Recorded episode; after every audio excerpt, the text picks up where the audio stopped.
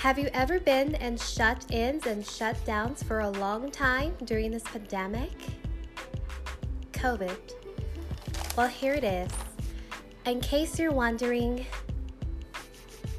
been in shutdowns for a long time, bored, up to something fun? Coming next week to Anchor. International, optimistic, cheerful, and bright, shine-free spirit, young, who wants to be an actress, dancer, singer, model, comedian, and every career she ever wanted. It's the best of both worlds gift for her. She's free spirit and she has a bright, young heart that came from heaven.